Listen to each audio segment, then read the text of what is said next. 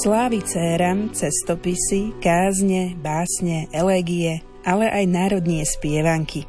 To je len zlomok literárnej činnosti Jana Kolára, ktorého vám predstavíme v dnešnom vydaní relácie Fujar vočka moja – s kurátorom literárnych zbierok Literárneho a hudobného múzea, ktoré je súčasťou štátnej vedeckej knižnice Petrom Filínom, vám predstavíme aj myšlienku panslavizmu, zameriame sa aj na dielo Slávy Céra a prezradíme vám, aký mal vzťah Ján Kolár k Ľudovítovi Štúrovi. K rozhlasovým príjimačom vás pozývajú technik Peter Reguli a moderátorka Mária Trstenská-Trubíniová.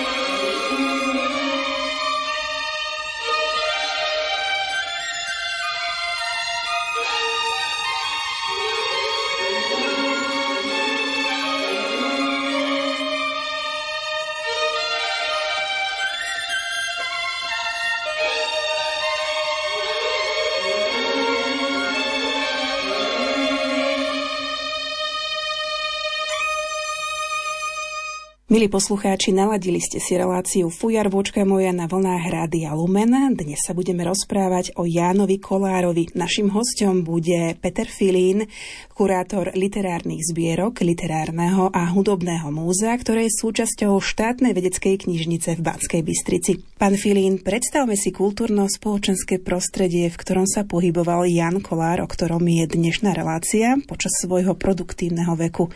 Čím vlastne žilo Uhorsko v rámci kultúry histórii, politiky či tej literatúry. Kým sa pozrieme na Uhorsko, respektíve Rakúsko-Uhorsko, tak by asi bolo dobre spomenúť, o aké obdobie ide. Jan Kolár sa narodil 29. júla 1793 v blízkych Mošovciach na Turci a zomrel 24. januára 1852 vo Viedni. Čiže môžeme hovoriť o prvej polovici 19. storočia. Je to obdobie dosť veľkých zmien, ale zároveň aj dosť veľkého a prudkého rozmachu. Ak zostaneme len v tej rovine kultúry, prípadne kultúry hudby a literatúry, čo je pre nás taká dominantná téma, tak môžeme hovoriť o dvoch hlavných smeroch, ktorými toto obdobie žilo. Tým prvým bol klasicizmus, tá prvá polovica prvej polovice 19. storočia a samozrejme potom s nástupom romantizmu plus minus okolo roku 1820. Klasicizmus z literatúry a z umenia poznáme ako smer, ktorý sa prejavoval návratom k antike, v architektúre prísne geometrické tvary, v hudbe jednoduchá, čistá harmónia, melodika. A z tých osobností, ktoré by sme mohli spomenúť, tak samozrejme Schiller, Goethe, z hudby Haydn, Haydn, Mozart. Čiže toto bola tá prvá polovica spomínaného obdobia. No a v druhej polovici, tak to už je spomínaný romantizmus v tom romantizme, alebo teda v tomto období sa čoraz viac a viac do popredia dostávala problematika jednotlivých národov, takéto národné obrodenie, ako ho poznáme. A to v podstate ovplyvnilo nielen literatúru, ale aj politiku, a v podstate aj celé toto obdobie tej polovice 19.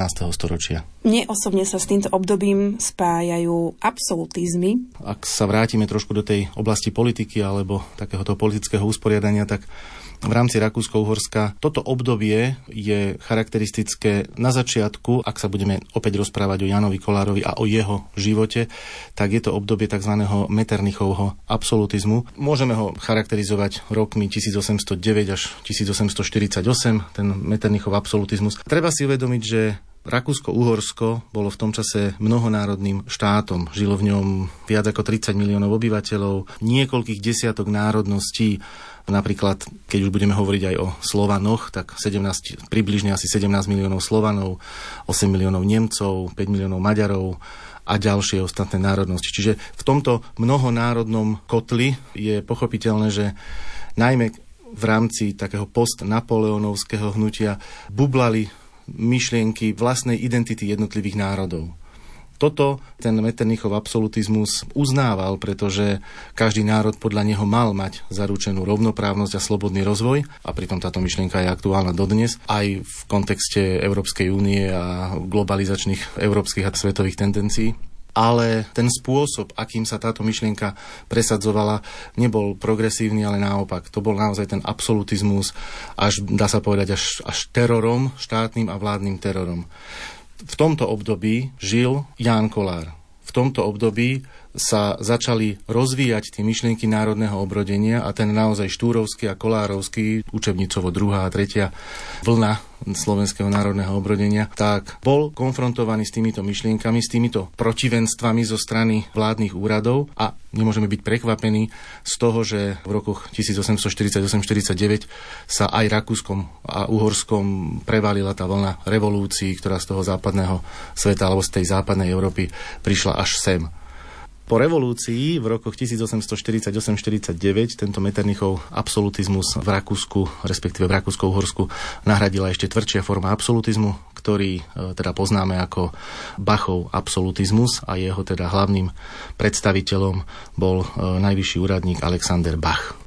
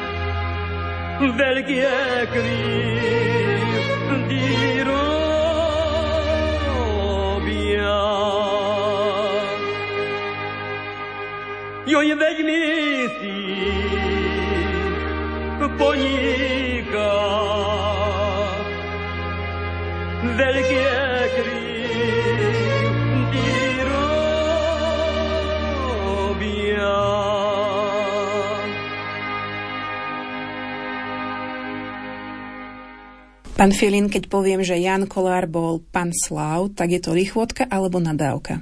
V podstate veľmi zaujímavá otázka, pretože ako sa vyvíjal postupne proces postavenia jednotlivých národov v rámci Rakúsko-Uhorska, ale z perspektíve Uhorska, tak z počiatku môžeme povedať e, veľmi zjednodušene a nechcem hovoriť, že by to bola lichvotka, ale skôr to tak poviem, že bol to úplne legitímny a, a rešpektovaný názor, ale postupom času a najmä po revolúcii v roku 1848, 49, prípadne a úplne jednoznačne po e, rakúsko-maďarskom vyrovnaní v roku 1867 sa tento názov a to pomenovanie pansláv, alebo celkovo panslavizmus, stával čoraz viac a viac ani nie tak nadávkou, skôr nejakým ohrozujúcim faktorom, pretože keď trošku mimo témy sa posunieme do prelomu 19. a 20. storočia, do obdobia, kedy žila a pôsobila ďalšia významná osobnosť tohto regiónu, človek, ktorého 150. výročie narodenia si práve tento rok pripomíname, rodák z blízkeho Tajova, Jozef Gregor Tajovský,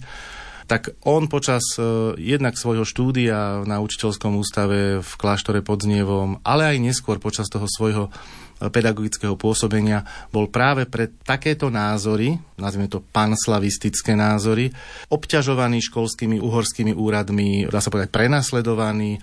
Dokonca jeho otec sa vyjadril teda, že im bude robiť problémy práve toto jeho myšlienkové napojenie.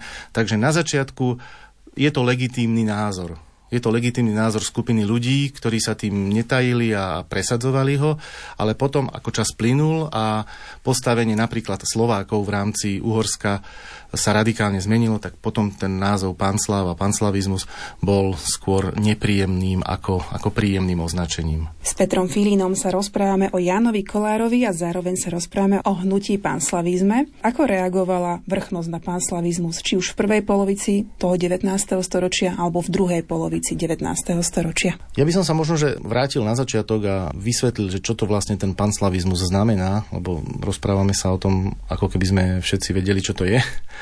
Áno, bolo to také politické, spoločenské hnutie, ktoré v podstate presadzovalo zjednotenie všetkých slovanských národov v Európe pod vedením toho najväčšieho z nich, čiže Ruska. Na začiatku bol tento názor považovaný za úplne legitímny. Jednak tu bola snaha jednotlivých národov o také seba určenie a konštituovanie vlastnej identity, pričom tieto slovanské národy už len jazykovo sú veľmi blízke, takže logicky sa pripájam k tomu, kto mi je najbližší, ktorému rozumiem, s kým mám nejaké spoločné kultúrne, historické alebo iné prieniky. Takže áno, na začiatku tento názor bol v podstate úplne legitímny a jeho veľmi významným predstaviteľom bol aj spomínaný Ján Kolár.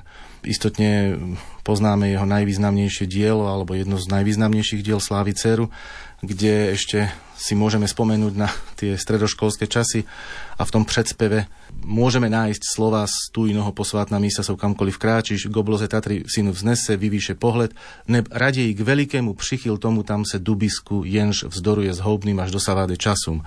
Pričom túto vetu interpretujú ako náznak Ruska.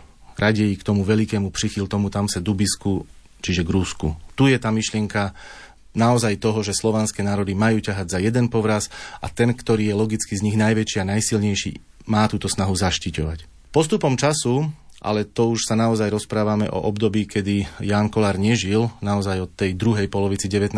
storočia až do prelomu až a začiatku 20. storočia, tak sa ten názor na panslavizmus zmenil, ale nie v ponímaní samotných Slovákov, respektíve tých, ktorí tento názor presadzovali a považovali za svoj, ale pohľad štátnych orgánov sa výrazne zmenil. kým na začiatku bol pán Slav človek, ktorý mal nejaký názor a bol tolerovaný aj teda v rámci Rakúsko-Uhorska, tak naozaj potom roku 1867 to v rámci Uhorska a takých tých e, prísnych maďarizačných tlakov a tendencií uhorskej vlády bolo na Slovensku nežiadúce. A tí pánslavy sa v tomto období stali v podstate nepriateľmi režimu a nepriateľmi uhorskej vlády.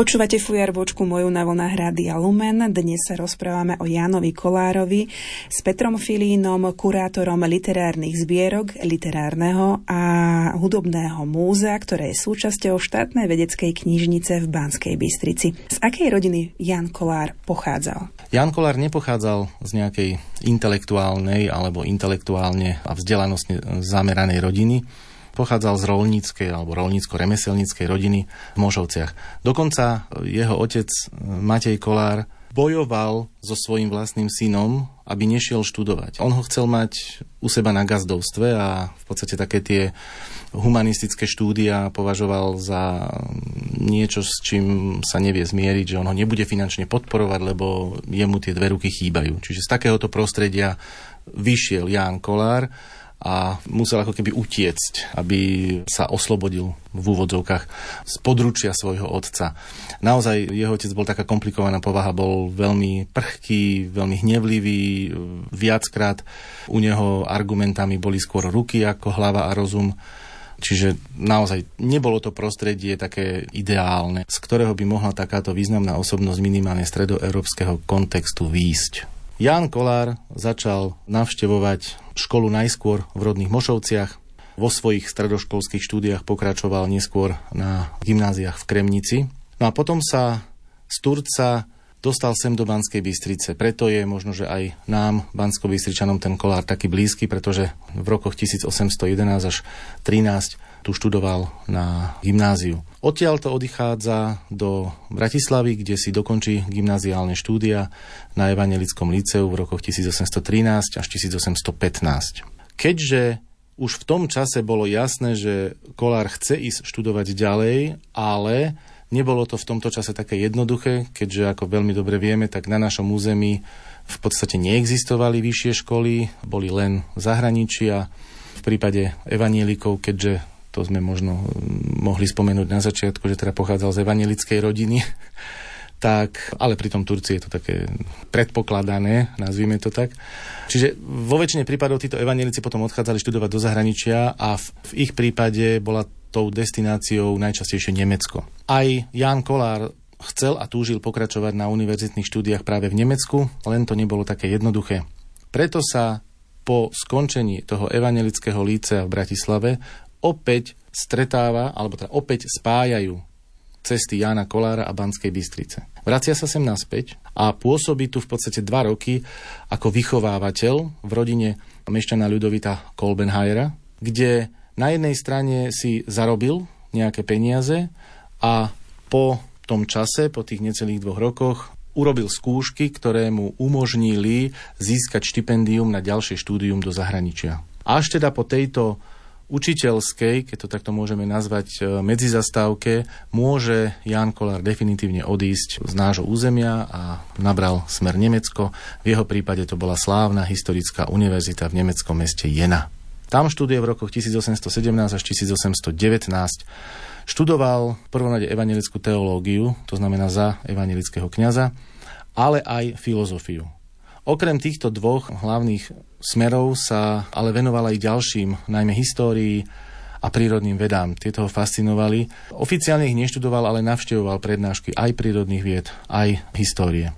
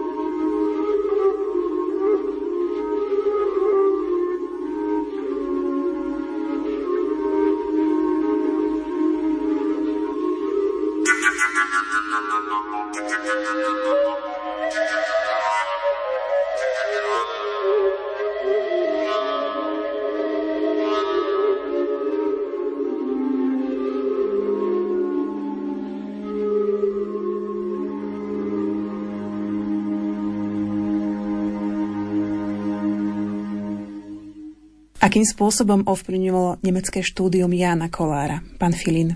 Jan Kolár sa počas toho pôsobenia v štúdiách e, v Viene zoznámil stretol a bližšie oboznámil s takým tým nemeckým národným hnutím, s tou Herderovou filozofiou, ktorá sa mu v podstate na jednej strane veľmi zapáčila. Taká tá základná myšlienka zjednotenia všetkých nemeckých národov. Keď si spomenieme, že zjednotenie všetkých slovanských národov, zjednotenie všetkých nemeckých národov, tak ten myšlienkový základ je totožný. Čiže toto ho ovplyvnilo a preto aj neskôr sa stal naozaj tým veľkým propagátorom toho zjednotenia slovanských národov. Do tohto okamihu by to bolo všetko v poriadku. Lenže Kolár bol otvorená mysel a popri tejto pozitívnej časti myšlienky zjednotenia všetkých nemeckých národov si uvedomil alebo zbadal v tejto myšlienke aj také náznaky nadradzovania jedného národa na úkor ostatných v nejakom prostredí, v tomto prípade v Nemecku. A s týmto už nebol veľmi za dobre. To znamená, na jednej strane ho uchvátila myšlienka zjednotenia rovnakých národov, ale na druhej strane v prípade toho Nemecka videl veľkú hrozbu v prílišnom presadzovaní jedného národa na úkor druhého. Mal aj konkrétnu skúsenosť. Opäť sa dostávame do takého konfliktu medzi slovanským národom a germánskym, hej, alebo nemeckým národom. A to je otázka osudu lužických Srbov. V prostredí tej univerzity v Viene e, bola to oblasť, kde historicky títo lužickí Srby žili a existovali a Kolár to vnímal, ale už aj za jeho čias tú existenciu lužických Srbov pripomínali iba nejaké miestne názvy, nejaké priezviska slovanského charakteru a náhrobné kamene na cintorínoch. Tu si uvedomil to veľké riziko toho, že v podstate Nemci ten národ pohltili. Lužickí Srby ako slovanský národ boli absolútne asimilovaní. Toto bola tá hrozba, ktorú v tej myšlienke vše nemeckej vzájomnosti, nie vše slovanskej, ktorú si teda Jan Kolár uvedomoval.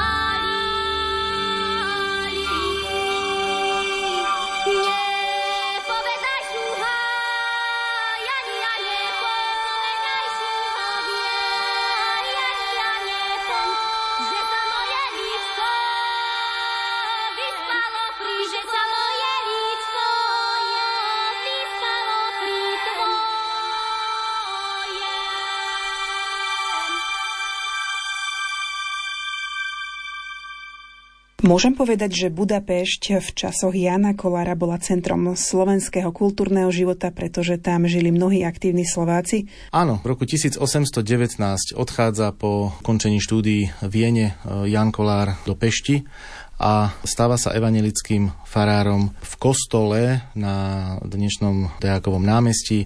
Pôsobil tam teda 30 rokov až do roku 1848, do tých revolučných časov, kedy bol odídený z Budapešti do ďalšieho centra do Viedne, ale teda o tom neskôr.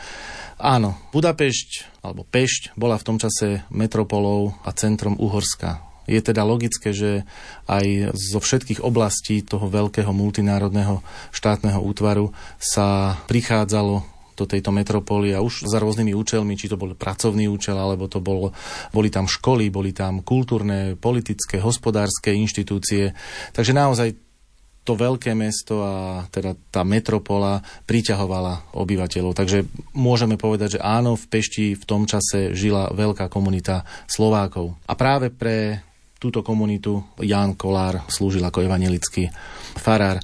Čo je celkom zaujímavé, tak práve počas tohto pôsobenia v Pešti Ján Kolár konfirmoval v tomto kostole dve významné osobnosti, nazvime to Uhorska, aj keď minimálne jedna má priamy súvis aj s našim územím a to najvýznamnejšieho maďarského básnika Alexandra Petroviča, čiže Šándora Petéfiho, ale aj napríklad Lajoša Košúta. Takže 30 rokov, alebo teda v podstate takmer celý svoj produktívny život Ján Kolár prežil v Pešti na pozícii evangelického farára. Spomenuli ste aj tu Viedeň. Prečo Viedeň? No, v prvom rade si musíme uvedomiť, že je rok 1848.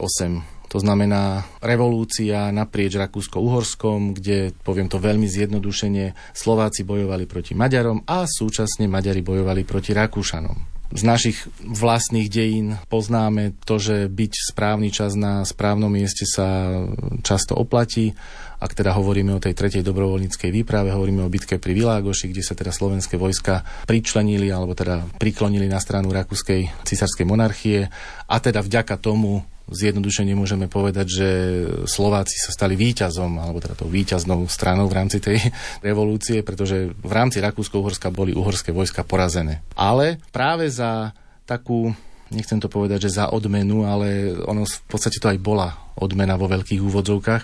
To znamená, že dostal Ján Kolár ponuku z cisárskeho dvora pôsobiť ako dôverník pre otázky Slovenska. Aj za to, že jednoducho sa priklonil na tú správnu stranu. Čiže odchádza z Budapešti na cisársky dvor, ako som už spomínal. Dokonca v roku 1849 bol menovaný za mimoriadného profesora na Viedenskej univerzite, kde prednášal. A ono tiež to bolo v podstate za odmenu, aby Slováci ako národ mali aj profesorov. Čiže musíme to vnímať tak, že ten koniec v tej Viedni síce mal byť odmenou, ale v konečnom dôsledku sa pre Kolára neskončil veľmi šťastne, pretože v tej Viedni jednak ochorel a to obdobie jeho života tam bolo pomerne krátke. V podstate zomrel v roku 52, takže tam prežil necelé 4 roky.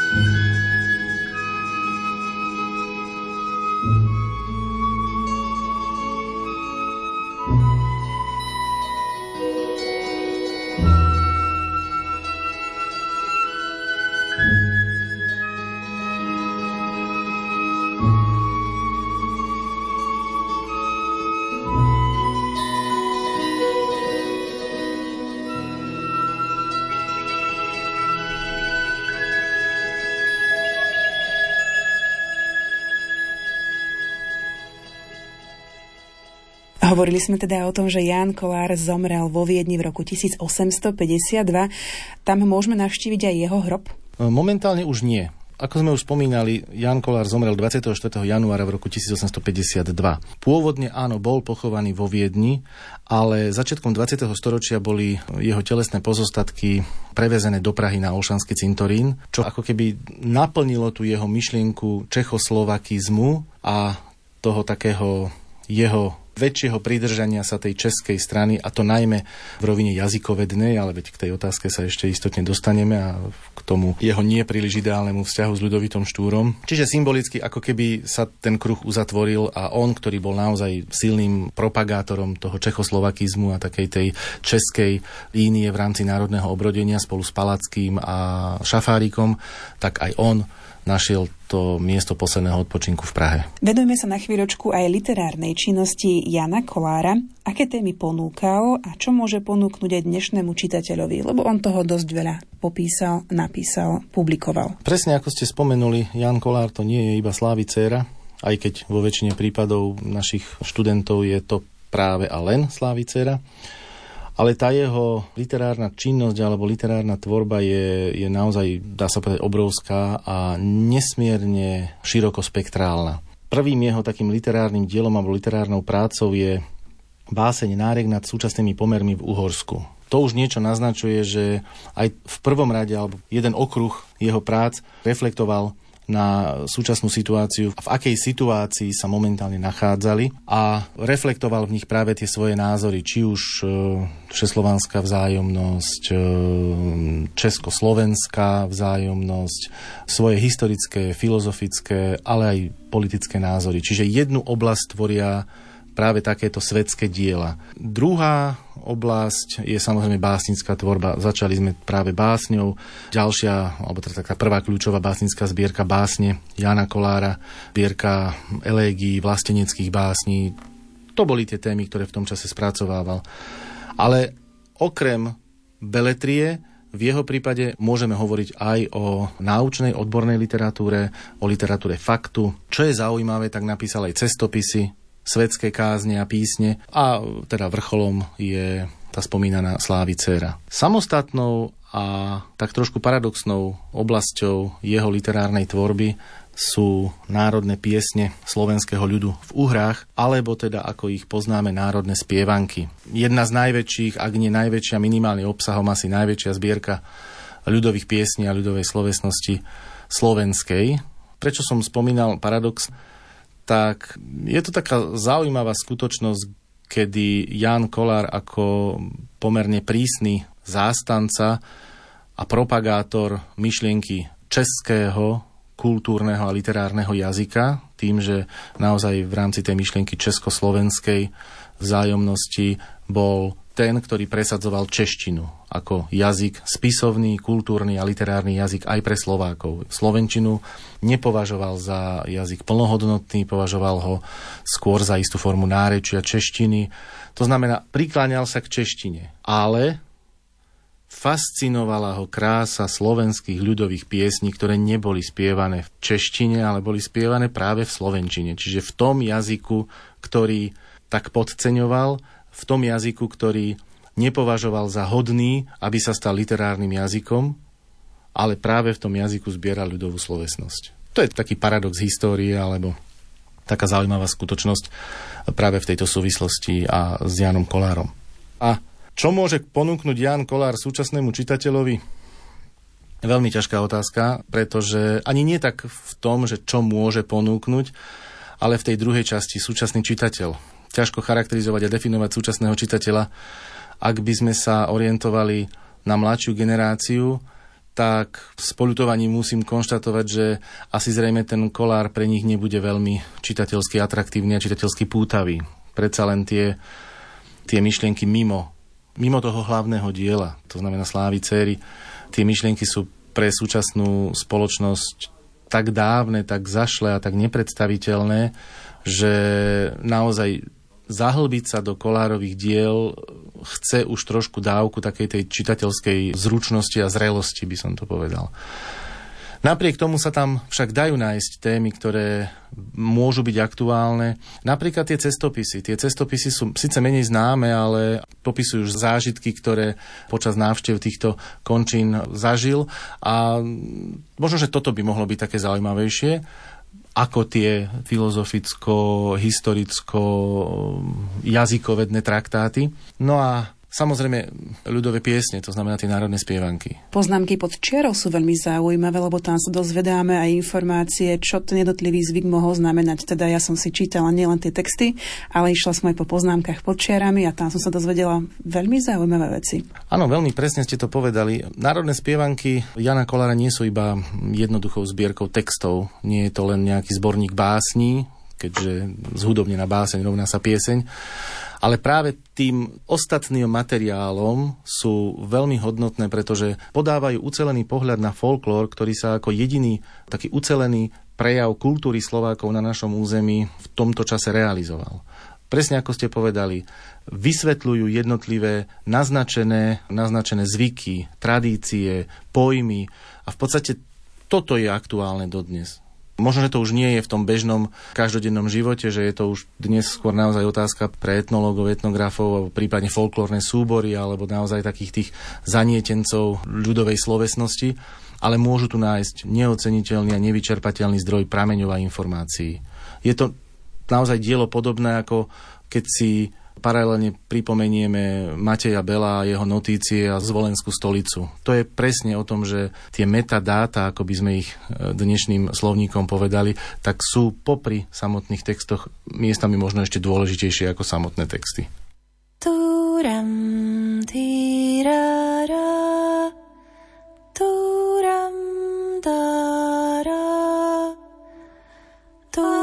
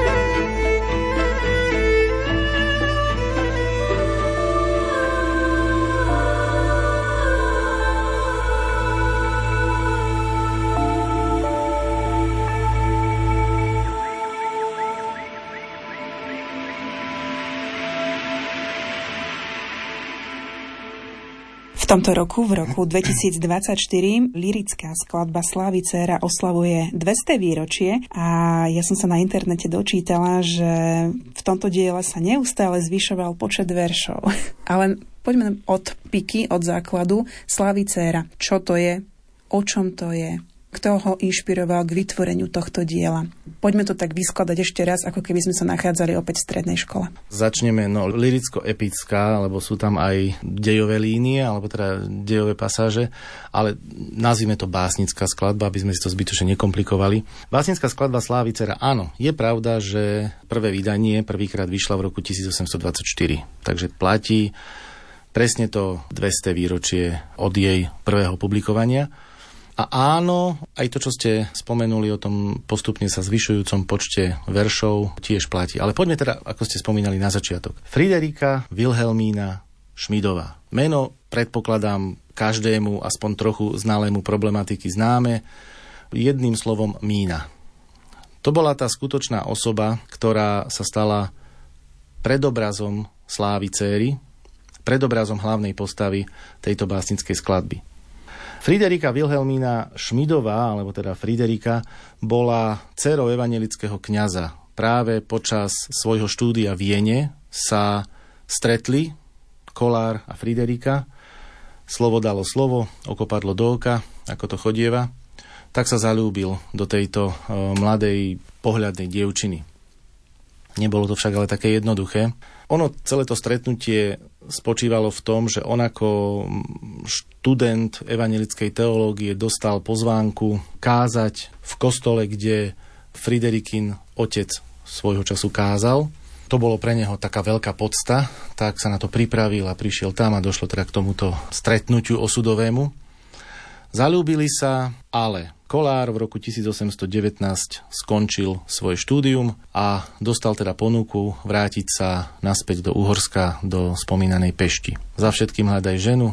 Do tohto príbehu vstupuje Friderikina matka, ktorá v žiadnom prípade nechcela dovoliť, aby jej jediná milovaná dcéra odišla s mladým evangelickým farárom do vzdialeného zjednodušene povedané barbarského Uhorska. Takže tento príbeh lásky mohol veľmi rýchlo skončiť ako iný v slovenskej literatúre a kultúre známy príbeh Sládkoviča a jeho Maríny, ale nebolo to tak. Od roku 1919 do roku 1935 tento vzťah pokračoval pokračoval na diálku a pokračoval najmä listovou formou. Veľký počet ich vzájomných listov sa zachoval, a môžeme si naozaj prečítať, ako si vyznávali navzájom lásku a ako ten, ten vzťah trval.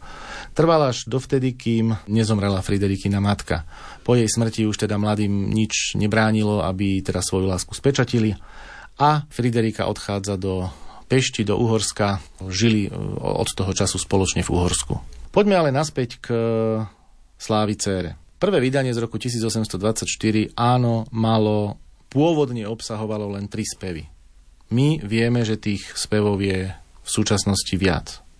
A tu sa dostávame práve k tomu postupnému navyšovaniu alebo teda k postupnému prepracovávaniu tejto básnickej skladby. Môžeme povedať dva základné dátumy ako kľúčové. Prvý je ten práve 1824. Druhý dátum, druhý letopočet je rok 1832. V roku 1832 vyšla nová verzia Slávy Céry, rozšírená už na 615 sonetov a tých známych 5 spevov, ako ich poznáme dnes. Dokonca samotný Ján Kolár práve túto verziu považoval a označil za úplnú a keď to tak zjednodušene povieme, tak toto vydanie z roku 1832 môžeme považovať za v úvodzovkách prvé vydanie ak budeme naozaj brať to, to vydanie z roku 1824 za neúplné. Lebo tak toto bolo. Musím na tomto mieste spomenúť, že napríklad originál toho vydania z roku 1832 si môžete pozrieť aj u nás v Literárnom a hudobnom múzeu popri iných artefaktoch z fondu Jana Kolára. Tam to ale neskončilo. Postupne ešte aj túto verziu z roku 1832 Kolár prepracovával, dopracovával a doplňal v roku 1845 sa to už zo 615 sonetov ten počet zvýšil na 622 sonetov a dokonca to ďalšie vydanie, ktoré už bolo vydané po smrti Jana Kolára v roku 1852, tak toto vydanie už malo až 645 sonetov. Keďže to takýmto spôsobom postupovalo, keďže sa tá básnická skladba postupne vyvíjala, tak je logické, že aby sa tí čitatelia, a nie len čitatelia, ale aj literárni vedci, alebo ktokoľvek, kto sa zaujíma o toto literárne dielo, v tom vedeli aspoň ako tak orientovať, tak okrem samotnej básnickej skladby Kolár napísal ešte aj vysvetlivky k tejto básnickej skladbe, ktoré majú takisto okolo 700 strán. Čiže naozaj je to dielo, ktoré si možno ani nevieme predstaviť, že niečo tak monumentálne v súčasnosti dokáže niekto napísať.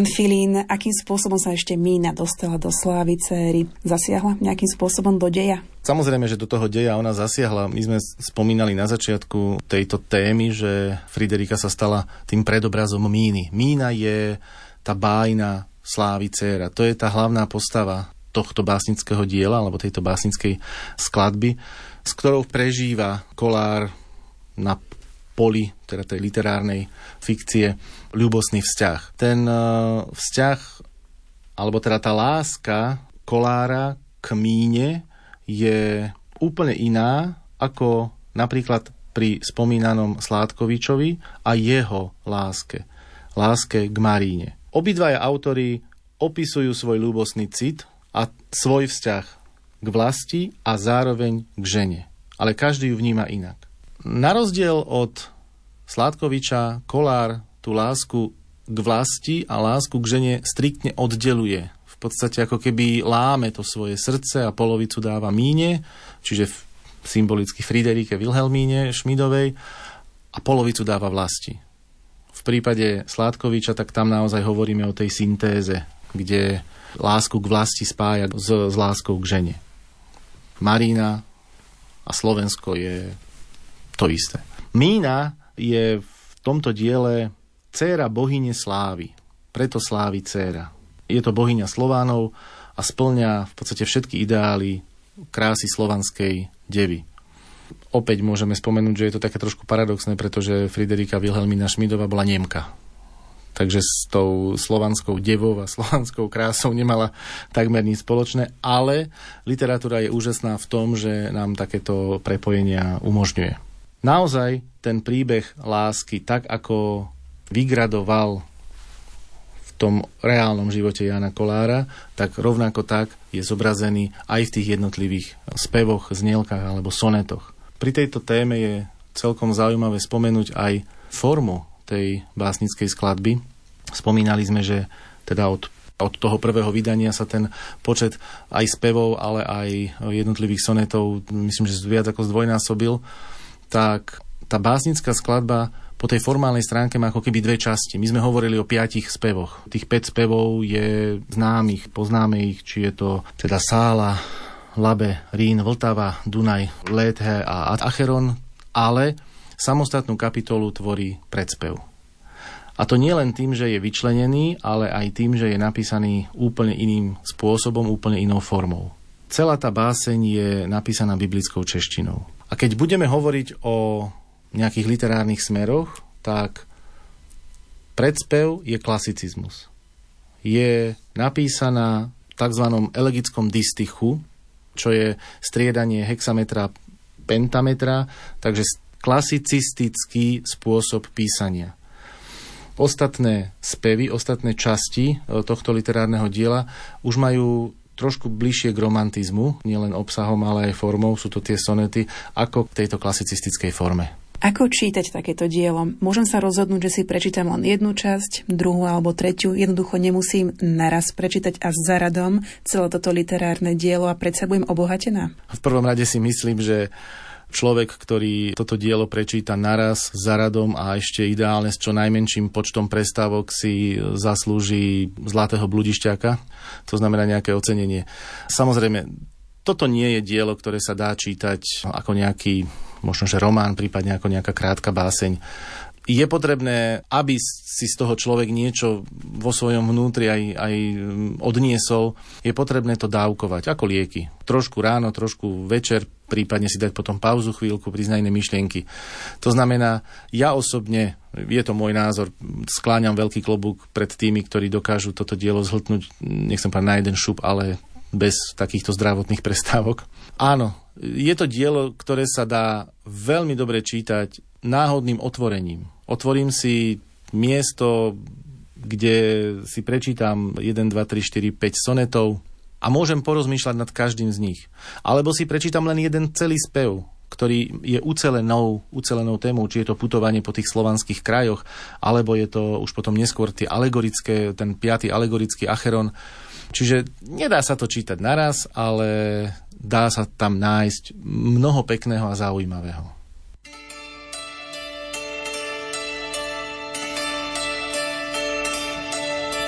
Čierne oči chodte spať, čierne oči chodte spať, bo musíte ráno vstať, bo musíte ráno vstať. Čierne oči, chodte spať, bo musíte ráno vstať, bo musíte ráno vstať. Ráno, ráno, ránečko, ráno, ráno, ránečko, keď vychádza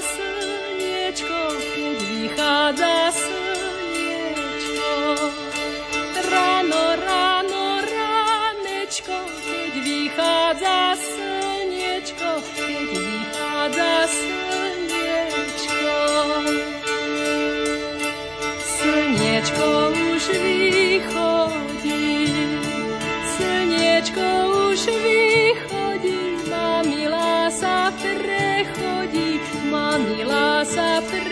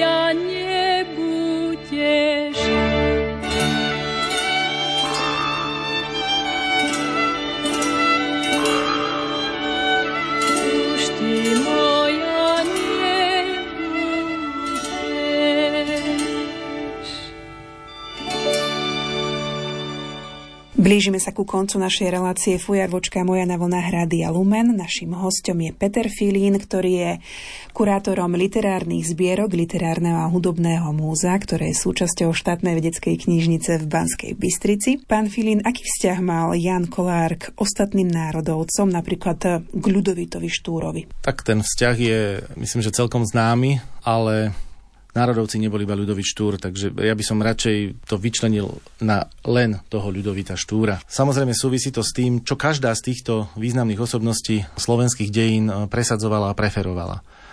Štúra poznáme ako tvorcu súčasnej spisovnej slovenčiny, teda v tom roku 1843, kedy sa uzhodli na tom stredoslovenskom náreči ako základe tej štúrovskej slovenčiny. Ale tá cesta nebola jednoduchá. Nefungovalo to tak, že my sme sa, ja, Hurban, Štúr a Hoďa sme sa stretli na fare a povedali sme si, že od 1. augusta 1843 budú všetci povinne na Slovensku používať našu štúrovskú alebo spisovnú slovenčinu. Tak toto nefungovalo. Bolo potrebné tú myšlienku presadiť a je jasné, že tak ako boli ľudia, ktorí ju podporovali, tak boli ľudia a osobnosti, ktoré s ňou nesúhlasili. No a jednou z popredných takýchto osobností, ktoré nesúhlasili so slovenčinou ako so spisovným kultúrnym a literárnym jazykom Slovákov, bol práve Jan Kolár. Ak hovoríme o tom národnom obrodení a o tých jednotlivých fázach a etapách národného obrodenia, alebo ak by sme si to zjednodušili na tú cestu spisovnej slovenčiny od začiatku, v tom roku 1843 až po teda definitívne, nazvime to v úvodzovkách, víťazstvo, tak veľkú úlohu tam zohráva práve taká česká skupina, ak to nazveme, alebo pražská skupina, ktorú tvoril práve Jan Kolár spolu s ďalšími dvomi významnými československými osobnosťami vedy a kultúry, a to Pavlom Jozefom Šafárikom a Františkom Palackým.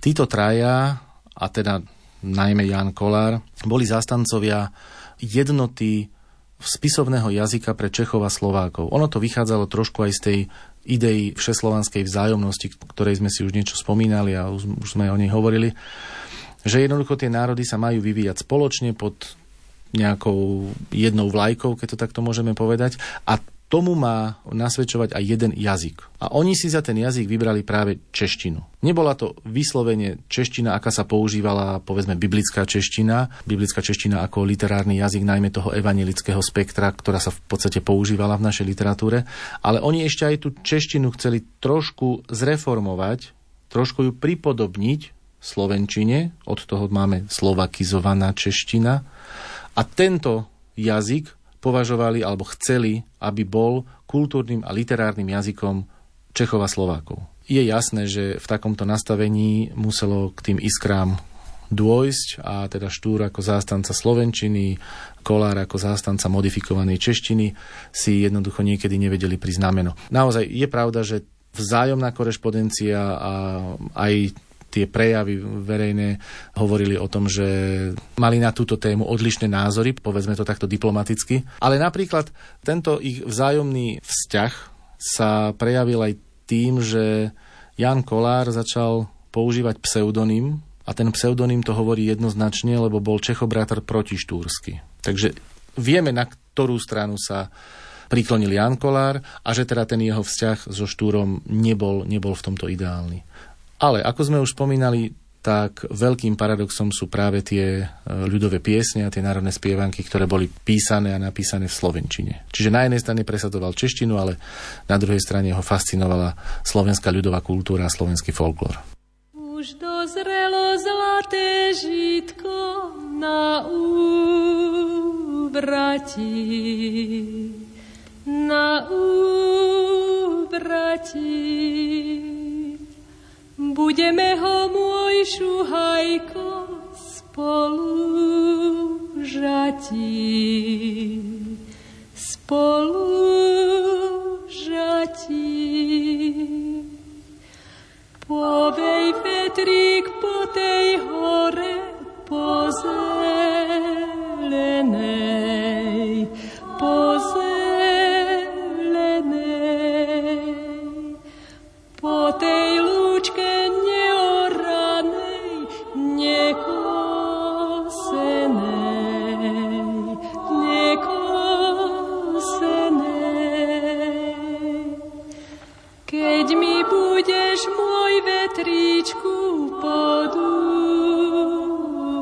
see.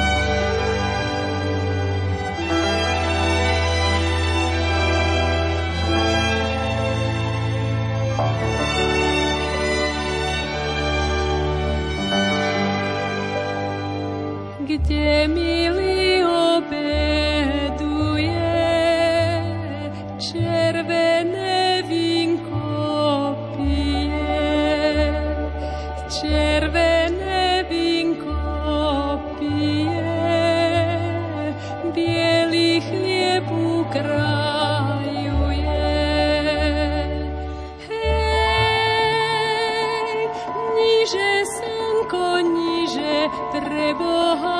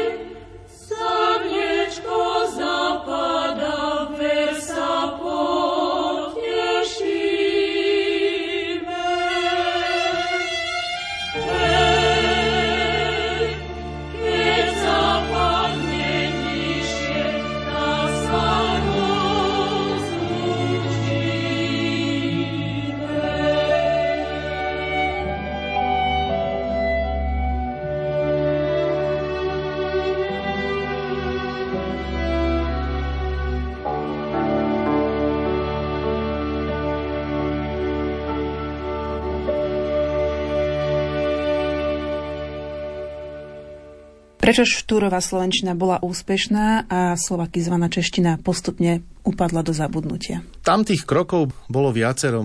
Ak môžem povedať svoj taký osobný pohľad na túto problematiku a na túto cestu, tak veľmi veľkú úlohu zohrala taká štúrovská diplomácia, alebo taký ten jeho pocit, ani nie pocit, taká tá jeho schopnosť e, byť správny čas na správnom mieste a urobiť v správnom čase správne rozhodnutia. Keď si vezmeme napríklad už priamo v tom roku 1843, kedy sa rozhodli, že tento projekt, nazvime Štúrovskú Slovenčinu ako projekt, tento projekt chceme presadiť do života, tak čo prvé potrebujeme? No nájsť na svoju stranu niekoho, kto nám to zaštíti, niekoho, kto nám dá ten punt kvality, tú pečiatku Slovak Gold, alebo ako to nazvať. A oni to urobili, oni to urobili a našli tú osobnosť. Nehovoriac o tom, že to nebola len osobnosť, ktorej slova zavážia, ale zase odstránil jednou ranou viacero múch. V prvom rade hovoríme o Jánovi Holom. Návšteva Štúrovcov na fare u Jána Holého, kde mu predstavili tento koncept štúrovskej slovenčiny a teda požiadali ho o jeho názor, že či súhlasí, či sa mu to pozdáva a nepozdáva. To bol ten prvý strategicko geniálny ťah Ľudovita Štúra. A zrazu sa Jan Holý ako zástanca tej biblickej slovakizovanej češtiny dostal do kontaktu s novým konceptom, s novým jazykom. Ten jazyk sa mu zapáčil. Neskôr dokonca prepísal svoje diela do študovskej slovenčiny. On bol prvou osobnosťou, ktorá im dala to požehnanie na cestu. Choďte a hlásajte tento jazyk, lebo má naozaj opodstatnenie a môže sa stať jazykom Slovákov, tým kultúrnym a literárnym jazykom. Čo je ešte bonus k tomuto všetkému? Samozrejme, vyjadrenie Jana Holého bolo považované za, za smerodatné. To znamená, bol to človek, ktorého slova mali svoju váhu a v tých, tých odborných kruhoch zavážili. Ale čo je ešte ako veľký bonus, to je ten náboženský kontext. Štúrovci boli evanielici. U evanielikov bolo jasné, že v tom čase preferovali češtinu. ako svoj teda liturgický, ale aj, ale aj literárny jazyk. Katolíci Dobre, liturgický jazyk bol daný, to bola latinčina, ale oni boli tí, ktorí s tou češtinou neboli doma. Tam bol jazyk iný, najmä latinčina. A zrazu prišla osobnosť z toho katolického spektra, ktorá povedala, toto je dobré. Tým jeho slovom sa časť aj tej katolickej inteligencie, nazvime to, začala seriózne zaoberať otázkou tej štúrovskej slovenčiny a začala ju príjmať za svoju. To bol prvý ten ťah, kedy urobil Štúr to, čo v danom okamihu má urobiť. Ale ono to pokračovalo, prišiel kontakt práve s týmto českým krúžkom, keď to takto zjednodušene povieme. Tam to už nebolo len otázka náboženská a neviem aká, ale tam už sa naozaj dostávame na rovinu jazykovedy.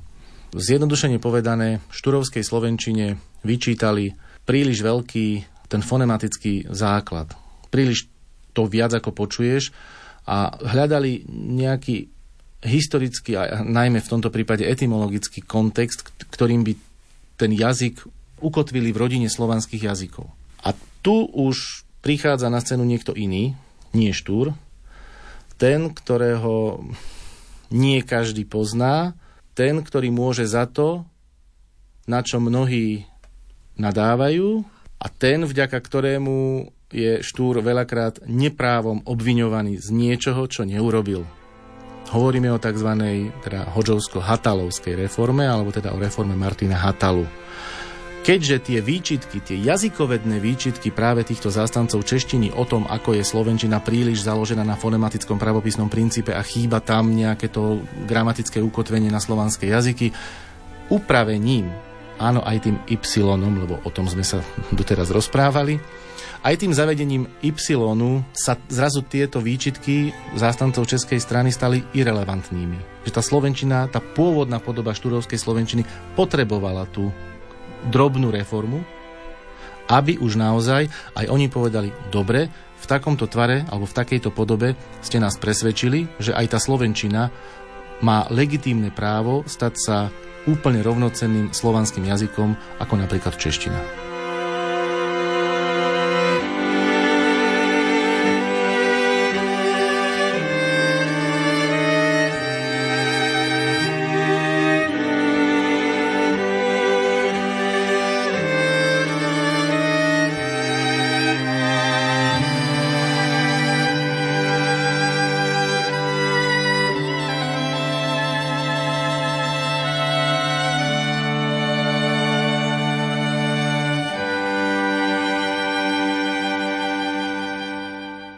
Dorozprával kurátor literárnych zbierok Literárneho a hudobného múzea v rámci štátnej vedeckej knižnice v Banskej Bystrici Peter Filín.